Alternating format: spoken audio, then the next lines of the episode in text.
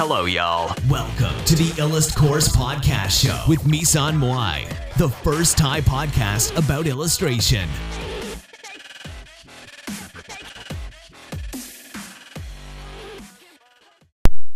สวัสดีค่ะสำหรับวันนี้นะคะก็จะมาพูดถึง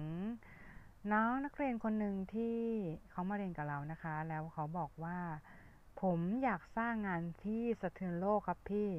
พี่ช่วยสอนผมหน่อยได้ไหมครับ นะคะ ตอนนั้นน่ะเรารู้สึกยังไงรู้ไหมคะ ก็คือเรารู้สึกว่าคนเราเนี่ย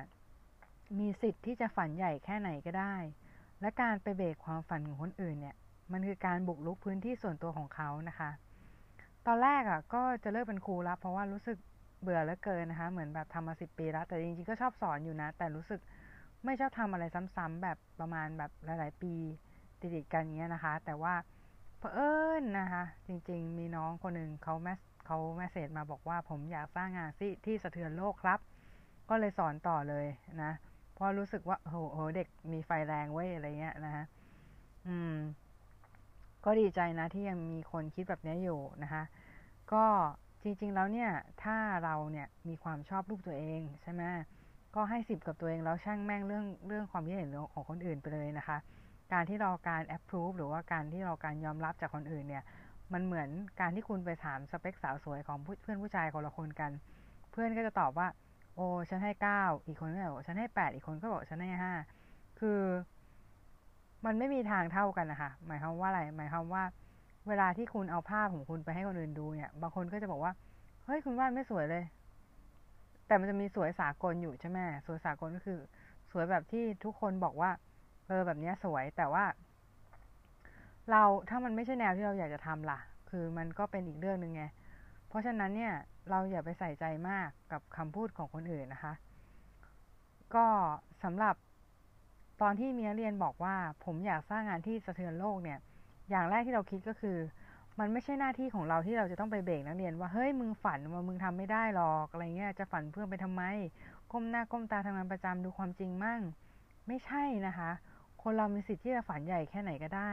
แล้วก็การไปเบรกความฝันคนอื่นเนี่ย มันคือการบุกรุกพื้นที่ส่วนตัวของเขานะคะ หน้าที่ครูอะคือไปส่ง แต่จะส่งถึงหรือไม่เนี่ย มันอยู่ที่ยานหรือว่าพาหนะที่เราใช้หรือว่าอะไรที่เราทำอยู่เนี่ย มันช่วยให้เราไปถึงจุดนั้นจริง ๆ หรือไม่นะคะ งานประจำที่ทำอยู่เนี่ยมัน support ความฝันขนาดไหน แล้วก็มันไม่ใช่ทุกคนที่ลาออกมาว่าลูกทำสำเร็จ แต่ถ้าไม่ลองเลยชีวิตเรา จะอยู่กับปีศาจแห่งความสงสัยนะคะ พอเราแก่เนี่ย มันก็จะไม่ได้งานเรานะคะมาถามเราว่า ดูซิแกแก่ขนาดนี้แล้ว แกได้ทำสิ่งที่อยากทำบ้างหรือยัง พอเราจะตายเนี่ย มันก็มาเล่นงานเรานะคะมันจะหลอน จนกว่าเราจะรู้สึกว่าเออรู้งี้น่าลองสักตั้งว่ะอะไรเงี้ยนะคะแล้วบอกได้เลยว่าเอาตัวให้รอดก่อนนะคะก่อนคิดอย่างอื่น ค่อยๆทำไปค่ะ พอนักเรียนมีความฝันแบบนี้เรากลับอยากช่วยนะคะ อยากเก่งขึ้นเพื่อให้ไปส่งได้ ไกลที่สุดเท่าที่เราทำได้นะคะ ในความคิดของเราเนี่ยครูไม่ควรจะก้าวไก่ชีวิตของนักเรียนมากนะคะ ครูให้คำแนะนำได้ แต่ในฐานะที่เป็นนักเรียน เคยเป็นนักเรียน แล้วก็ปัจจุบันก็เป็นนักเรียนอยู่นะคะ เราก็มีความคาดหวังนะคะ เราถึงชอบเรียนออนไลน์เพราะมันไม่ต้องเกี่ยวยุ่งเกี่ยวกับครูในโลกแห่งความเป็นจริงมาก และบักแบกและความคาดหวังของครูว่าลูกศิษย์จะต้องเก่งต้องดีเด่นต้องฝีมือสุดยอดอะไรแบบนี้นะคะ ในฐานะที่เป็นครูอะเราไม่ได้โชว์แต่นักเรียนเก่งสุดยอด เราคิดว่าเราชอบครูที่ให้ความรู้ให้แนวคิดให้แนวคิดแง่บวกผลักดันนักเรียนแล้วไม่เบรกนักเรียนปล่อยเขาไปเรียนรู้ไปล้มไปเติบโตด้วยตัวเองนะคะ และถึงไม่ปล่อยให้เขาไปเนี่ย มันก็เหมือนไปจำกัดการเรียนรู้ คือถ้าเราไม่เท่าไม่ปล่อยให้เขาไป มันเป็นไปจำกัดการเรียนรู้ของคนคนหนึ่งนะคะ เราจะรู้ได้ไงว่าเขาจะไม่สำเร็จในทางที่เขาเลือก หรือถ้าถ้าเขาจะไม่สำเร็จมันก็เป็นเส้นทางการเรียนรู้ของเขานะคะ คือถ้าใครเข้าเว็บเราอะที่ผ่านมาเราไม่ได้โชว์ผลงานเฉพาะนักเรียนที่เก่งสุดๆ แต่พยายามโชว์ผลงานที่ดีที่สุดของนักเรียนแต่ละคน ซึ่งดีที่สุดของนักเรียนแต่ละคนมันก็ไม่เหมือนกันนะคะมันไม่จำเป็นที่จะต้องสวยในสายตาใครๆทุกคนนะคะทุกครั้งที่เราสอนนักเรียนเนี่ยเราจะถามนักเรียนเสมอนะคะลองให้คะแนนตัวเองสิ รูปนี้สวยเท่าไหร่ในความคิดของคุณนะคะนักเรียนบางคนเนี่ยก็เขินอายนะคะไม่กล้าตอบ ไม่กล้าตอบว่า จะให้สิบอะแต่ไม่กล้าตอบกลัวแบบกลัวครูบอกว่าหลงตัวเองอะไรเงี้ยนะ เออจริง ๆ ไม่ต้องกลัวนะ คือก็ถ้าจะให้สิบก็ให้ไปเลยนะ บางคนก็บอกว่าเออเก้าแปดเจ็ดอะไรเงี้ยแต่ว่าพอถามไปเรื่อยๆเนี่ยระหว่างการสอนนักเรียนเขาจะให้คะแนนตัวเองสูงขึ้นสูงขึ้นนะ จนกระทั่งรู้สึกได้เลยว่า เออเขามีความพึงพอใจในภาพตัวเองแล้วล่ะเออ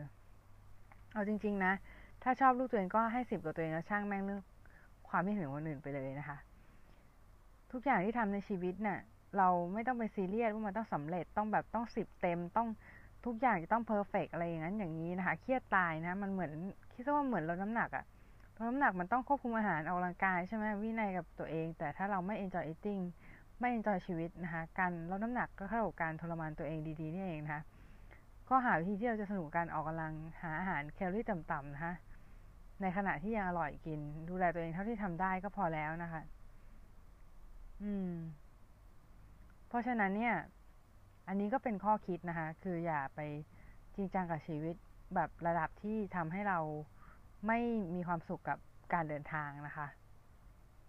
เราแล้วก็ความคิดของคนอื่นเนี่ย เราควรเลิกคิดมากนะคะในสิ่งที่เราควบคุมไม่ได้นะคะ ทีนี้เดี๋ยวเราจะมาดูเรื่องของอินสตาแกรมนะคะ ก็คือตอนนี้เนี่ยกลับมาดูอินสตาแกรมใหม่นะคะ แต่ว่าหลังจากที่ทำนิยายเสียงเนี่ยก็ ก็เริ่มเริ่มพอบซาซาไปนิดนึงเหมือนกัน เพราะว่ารู้สึกว่า รู้สึกว่าเหมือนเหนื่อย เหมือนเหนื่อยเพราะว่าแบบต้องคิดอัพแบบทำหลาย ๆ อย่างอะไรเงี้ย ทีนี้คือแบบ เราอยากจะโฟกัสในสิ่งที่เราชอบจริง ๆ ก็คือพอดแคสต์พอดแคสต์ก็คือเป็นสิ่งที่เราชอบ แล้วเรารู้สึกว่ามันมันโอเคจริง ๆอะ่ะเออเหมือนแบบชอบจริง เออ ชอบทำจริง ๆ นะเออ แล้ว ทีนี้ก่อนหน้านี้เนี่ยก็คือ ไปดูคอร์สอินสตาแกรมแล้วนั่งคิดเนี่ย ว่าเออสิบปีก่อนเนี่ย ตั้งเป้าเรื่องหนึ่งไว้กับภาษานะก็คือ อ่านภาษาอังกฤษรู้เรื่อง แล้วก็อ่านนิยายรู้เรื่องอะไรแบบนี้นะคะ เข้าใจคิดภาษาอังกฤษไม่ต้องฟัง sub ดูหนังไม่ต้องดู sub คุยกับคนต่างชาติรู้เรื่องเข้าใจเลื่อนไหล เรียนวิชาต่างๆเป็นภาษาอังกฤษได้นะคะ ก็สิบปีต่อมาทำได้แล้วล่ะเออกับภาษาอังกฤษแต่ว่า มีเพื่อนคนหนึ่งอะ่ะ บอกเราว่า ถ้าเราเข้าใจภาษาอังกฤษมากขึ้นกว่านี้คงจะดี มันมีอยู่ช่วงนึงที่เราเราทะเลาะกับเพื่อนคนนี้นะคะ แล้วทีนี้ทะเลาะมันเป็นภาษาอังกฤษอะนะ แล้วทะเลาะกันแตกหัก แล้วทีนี้เพื่อนก็พูดคำนี้ขึ้นมา บอกว่าถ้าเราเข้าใจภาษาอังกฤษมากขึ้นก็คงจะดี จะได้ไม่ต้องทะเลาะกันอะไรเงี้ย ถ้าเราเข้าใจภาษาอังกฤษแล้วเขาเข้าใจภาษาไทยอะไรเงี้ย เออ ก็เลยแบบตั้งใจภาษาอังกฤษมากๆค่ะ ก็เลยคิดว่าโชคดีมากที่เอาจริงเรื่องเนี้ยเออเพราะว่าโรงเรียนยูเดมี่ไปสองร้อยกว่าคอร์ส ฟัง YouTube โยไปเป็นร้อยเลยดูดูหนังดูละครอ่านนิยายไปร้อยเล่มเลยนะคะ คิดว่าได้เกรดสี่มาตลอดนะคะกับภาษา แต่ว่าคะแนนในมหาลัยก็ไม่ได้แย่อะไรเงี้ย แต่พอมาใช้จริงเนี่ย ดันพลาดนะคะหลายเรื่อง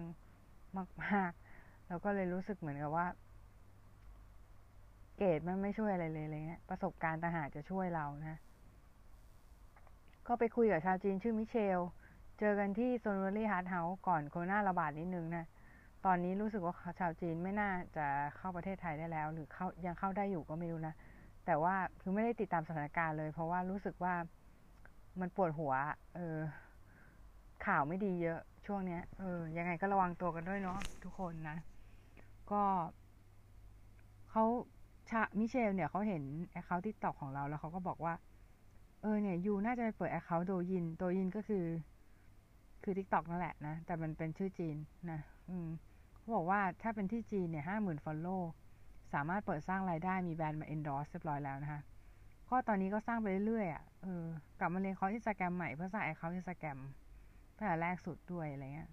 บอกตรงรู้ตัวกับอินสตาแกรมช้าไปหน่อยว่ะ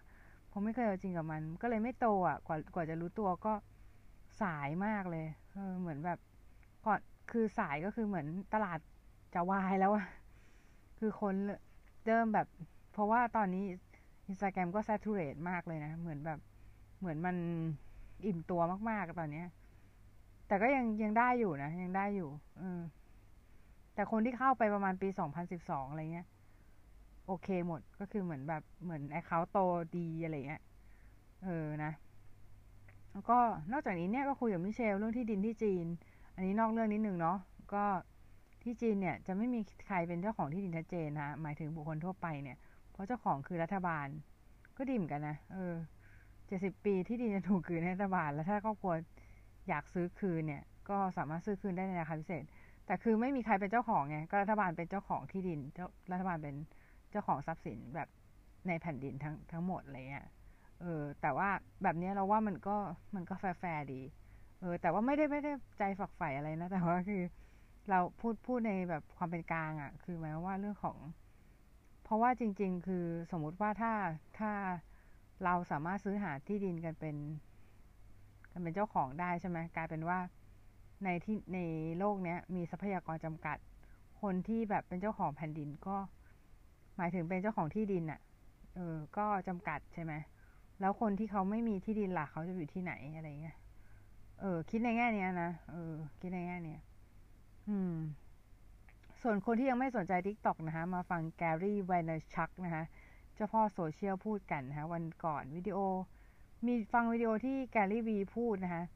เขาบอกว่าคุณอาจจะไม่สนใจ TikTok ตอนเนี้ยเหมือนที่ผมผู้แชร์ Snapchat เขาเคยผู้แชร์ Snapchat แล้ว Snapchat มัน มันไม่ได้ดังขนาดนั้นไง มันโดนขโมยไอเดียก็คือแบบโดนเอาเฟซบุ๊กเนี่ยเอาไอเดียของ story เนี่ย ไปใช้ในคือ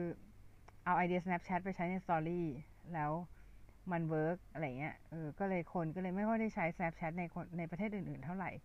มันก็เลยไม่ค่อยมีกระแสอะไรเท่าไหร่นะเออแต่ว่า Gary Vaynerchuk บอกว่า คุณรู้ไหมว่า วิธีการสื่อสารเช่นนั้นน่ะมันส่งผลไปโซเชียลอื่น นั่นก็คือการสร้าง story ของ Facebook หรือ Instagram ปัญหาคือถ้าคุณไม่เล่น TikTok ตอนเนี้ยคุณจะไม่รู้ว่าเด็กวัยรุ่นสมัยเนี้ยเขามีวิธีการสื่อสารกันอย่างไร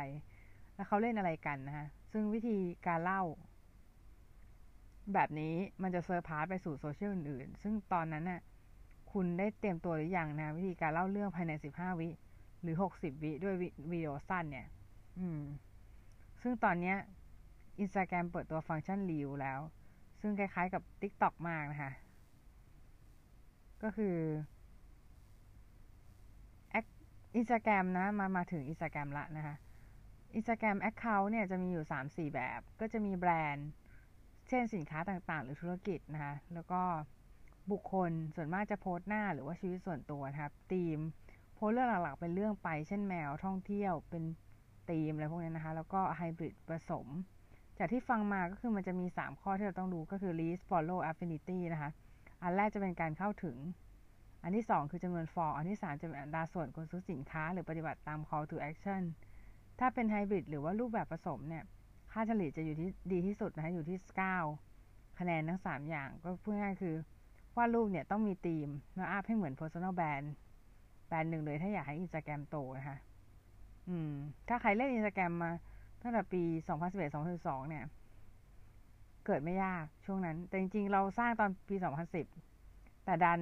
ไม่รู้วิธีการในการในการโตทำให้แอคเขาโตไง อืม สวยไปนะ เพราะว่าตีมมันไม่ชัดเจนตีมที่เราเล่นเนี่ยที่เราเล่นอินสตาแกรมตีมไม่ชัดเจน แล้วก็คุมโทนไม่ดีเขียนหน้าโปรไฟล์ยังไม่น่า follow ไม่มี call to action แล้วก็ strategy พลาดไปหน่อย อะไรพวกนี้นะคะก็เลยทำให้อินสตาแกรมไปไม่ถึงฝั่งฝันไม่เป็นไรนะ ช่างมันช่องเพราะ channel อื่นก็ก็โอเคอยู่อินสตาแกรมก็ตอนนี้คนก็ follow อยู่ที่ มี account หนึ่งพันกว่า อันหนึ่ง account หนึ่งแปดร้อยนะคะอืม ก็ไม่ได้ขี้เหร่แต่ว่าก็ ก็ถือว่าไม่เยอะอะไม่เยอะเลยนะ น้อยมาก อืมทีนี้ไปดูคลิปสัมภาษณ์กาละแมร์พัชรศรีเบญจมาศนะ ก็จริงๆ ปกติเนี่ยไม่ได้ชอบเธอเป็นพิเศษ แต่ว่าดูคลิปหนึ่งนะ เธอตัดผมสั้นดูดีนะ จนน้องสาวเนี่ยมาบอกว่าเออเดี๋ยวนี้เธอดูดีกว่าเดิมอีกนะ แล้วเปิดคลิปรายการที่ว่านี้ให้ได้ดูก็เข้าใจว่าคุณกะละแมเนี่ยเขาเป็นผู้หญิงเก่งมานาน แต่ไม่นึกว่าเฮ้ยจะเขาจะรวยมากรวยระดับเกือบเกือบพันล้านเลยเออ แล้วก็มีหลาย ๆ อย่างที่เธอทำนะ แล้วเราก็ทำนะตอนเด็ก ๆ แต่สงสัยว่าทำไมมันไม่ไม่รวยพันล้านแบบเขาวะอะไรนะก็แบบไม่ว่าจะเป็นการเล่นเกมสถีการเล่นขายของเอาเงินจริง ๆ อะไรแบบนี้ก็ทำนะ การใช้ชีวิตมีเป้าหมายทำงานหนักมุ่งมั่นก็ทำแต่พลาดไปอาจจะเป็นลงทุนพลาดพังอะไรกับป่วยหลายครั้งไปหน่อยนะสงสัยแบบพลาดเยอะแหละเออยอมรับนะ เราก็เลยแบบไม่ได้ผลเดียวกันกับเขานะแต่ว่าดูแล้วเนี่ย คุณการแมก็เป็นแรงบันดาลใจให้เรามีแรงจัดการชีวิตตัวเองนะ ดีมากๆ นอกจากนี้ เขายังรวยแบบมีสุขภาพกายและใจที่ค่อนข้างดี เราว่าดีนะ วิธีคิดของเขาก็น่าทึ่ง ไม่ว่าจะเป็นการทำให้ตัวเองสุขภาพดีแล้วเอาสิ่งนั้นน่ะไปเป็นทุนหรือว่าไปต่อยอดเป็นธุรกิจอาหาร สุขภาพ เขียนหนังสือทำนั่นทำนี่ขาย หรือแม้กระทั่งแนวคิดในการซื้อบ้านเนี่ยเขายังบอกว่าทำให้ส่วนทุกส่วนของบ้านเนี่ย สามารถสร้างรายได้ได้นะคะอืม ก็ ดีเนาะดี โอเคมาก อืม ก็สำหรับวันนี้พอดคาสต์วันนี้ก็คุยหลายเรื่องนะคะ คิดว่าน่าจะเป็นประโยชน์บ้างพอสมควรนะคะไม่มากก็น้อยนะไอ้คำไม่มากก็น้อยเนี่ยมีหลายคนก็รู้สึกว่าจะพูดทำไมวะ เพราะว่าสุดท้ายแล้วคือมีประโยชน์ เหมือนเป็นคำแบบเอ็กเซสอะเป็นคำแบบทุ่มเฟือย เพราะว่าจริงๆแล้วคือ ถ้ามีประโยชน์บ้าง แค่นี้ก็พอแล้ว เพราะว่าถ้าเราพูดไม่ไม่มากก็น้อยใช่ปะมันจะเป็นมันจะเป็นการแบบไปตอกย้ำอะเหมือนแบบ มันก็ต้องเป็นแบบนั้นอยู่แล้ว คือไม่ไม่มากก็ต้องน้อยอยู่แล้ว เหมือนเราเหมือนเหมือนมันเป็นประโยคที่ฟุ่มเฟือยนะ มีคนพูดกัน โอเคสำหรับวันนี้ก็แค่นี้นะคะ สวัสดีค่ะ